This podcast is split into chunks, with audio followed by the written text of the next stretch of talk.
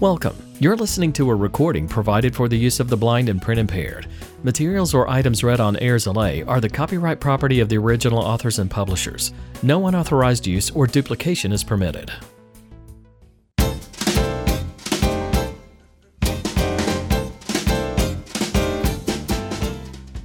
There's something new on AIRSLA every day. Hello, this is Roger Baker, and every Friday we bring you helpful information about a subject that's of interest to just about everyone health.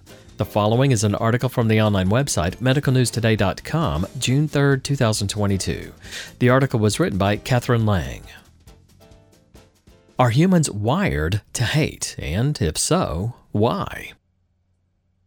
Hate is a powerful negative emotion, but a word that is easy to say. For example, many of us profess to hate public figures, such as politicians. One only has to browse social media to find declarations of hate for those in the public eye. So, is hate a hardwired emotion in people? Medical News Today looked at the science behind why people feel hate. The Merriam Webster Dictionary defines hate as being one of the following intense hostility and aversion, usually deriving from fear or a sense of injury, extreme dislike or disgust, a systematic and especially politically exploited expression of hatred. In a 2018 article, Professor Agneta Fischer from the University of Amsterdam and her co authors described hatred as the most destructive affective phenomenon in the history of human nature. But do we really know what it is? The same article lists other ways in which hatred has been described an emotional attitude, a syndrome, a form of generalized anger, a generalized evaluation, a normative judgment, a motive to devalue others, or simply an emotion. Speaking to Medical News Today, Lee Chambers, psychologist and founder of Essentialized Workplace Wellbeing, noted that hate is a part of that range of human emotions. It's quite distinct in that it is a longer term emotion. It's not an immediate acute emotion like anger or sadness. According to Dr. Rebecca Sachs, hate shares characteristics with other negative emotions, such as anger, contempt, and disgust. It differs from them in that it focuses on the innate nature, motives, and characteristics of the target. A hostile feeling toward another person or group that consists of malice, repugnance, and willingness to harm or even annihilate the object of hatred, she says. Dr. Sachs regards hate as an extension of the human tendency to form groups, and for those groups to become us in the in group versus them in the out group. Within the in group, members will coordinate and cooperate, showing altruism behaviors that benefit others. Members of the in group will also cooperate and show altruism towards those in the out group, but only when resources are plentiful. If resources are threatened, cooperation becomes confined to members of the in group. In extreme circumstances, this parochialism, the tendency to cooperate with those in the in group, may become active harm or hatred of those in the out group. This tendency is often exploited during war. Leaders will choose an out group, an enemy, on which the in group can focus their hatred. A 2008 study looked into which areas of the brain became activated when participants viewed photographs of hated subjects.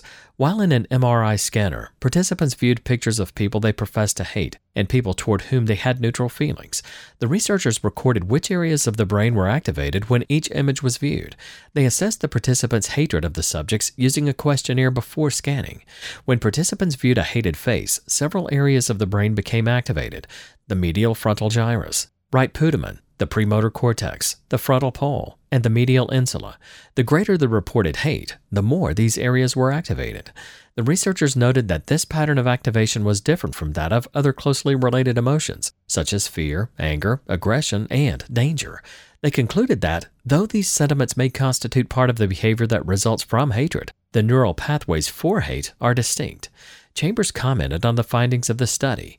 Hate activated areas of the frontal cortex, which were related to how you would then react, kind of preparing you for action. Also, the areas around distress, reactivity, and movement, so you were prepared to react on your hatred.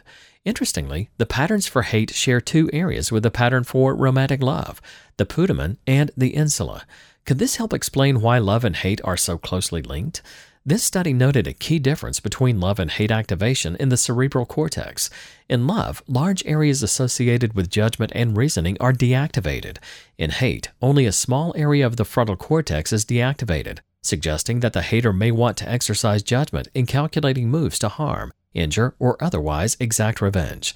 Another study, looking at whether members of one group derived pleasure from another group's misfortune, found that the ventral striatum was activated during failure by members of the other group. The ventral striatum is an area of the brain associated with reward, so negative thoughts or actions, such as hate, may lead to reward. The dehumanization of an enemy is a common tactic in warfare. Dehumanization reduces people to the status of animals or automata, and therefore not subject to the normal moral rules.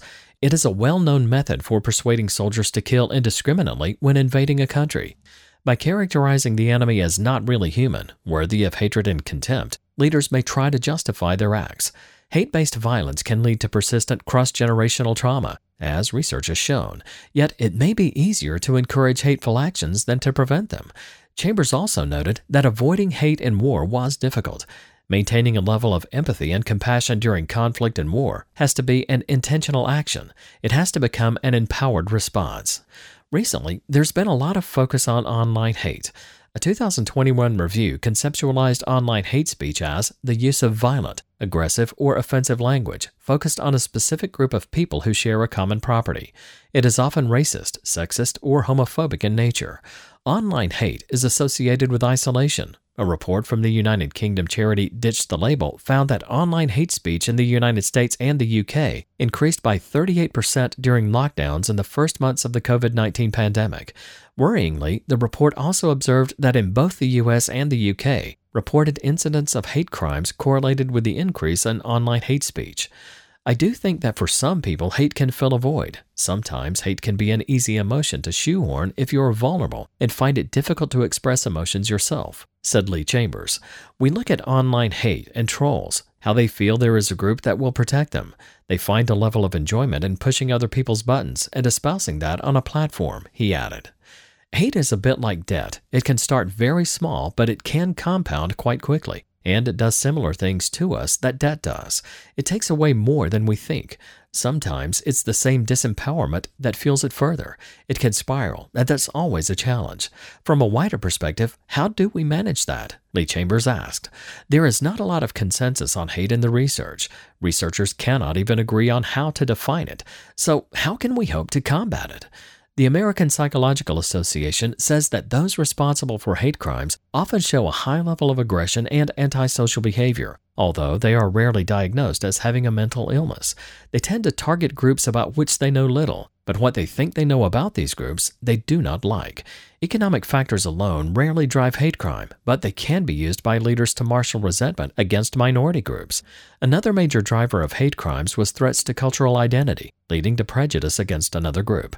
Perhaps knowing more about that group might mitigate this hate. This idea is supported by a meta analysis of studies showing that contact between groups can reduce prejudice, which is often a precursor of hate. Chambers advised that to mitigate hate, one must first understand it, and therein lies the problem. Because it's a significant issue in our society, we need to continue to understand it. We need to understand what it is and what it can become. However, he added some reassurance. Many people have the capacity to hate, but it's less common than we might think. If you want to learn more about Ayers and the types of programs we offer, follow us by clicking on any of the social media links at the top of our web pages. If you like what you see or hear, please click the like button. This podcast is for the sole use of our blind and print impaired audience. Any unauthorized use is prohibited. We'll be back again next Friday with more helpful information related to your health. I'm Roger Baker.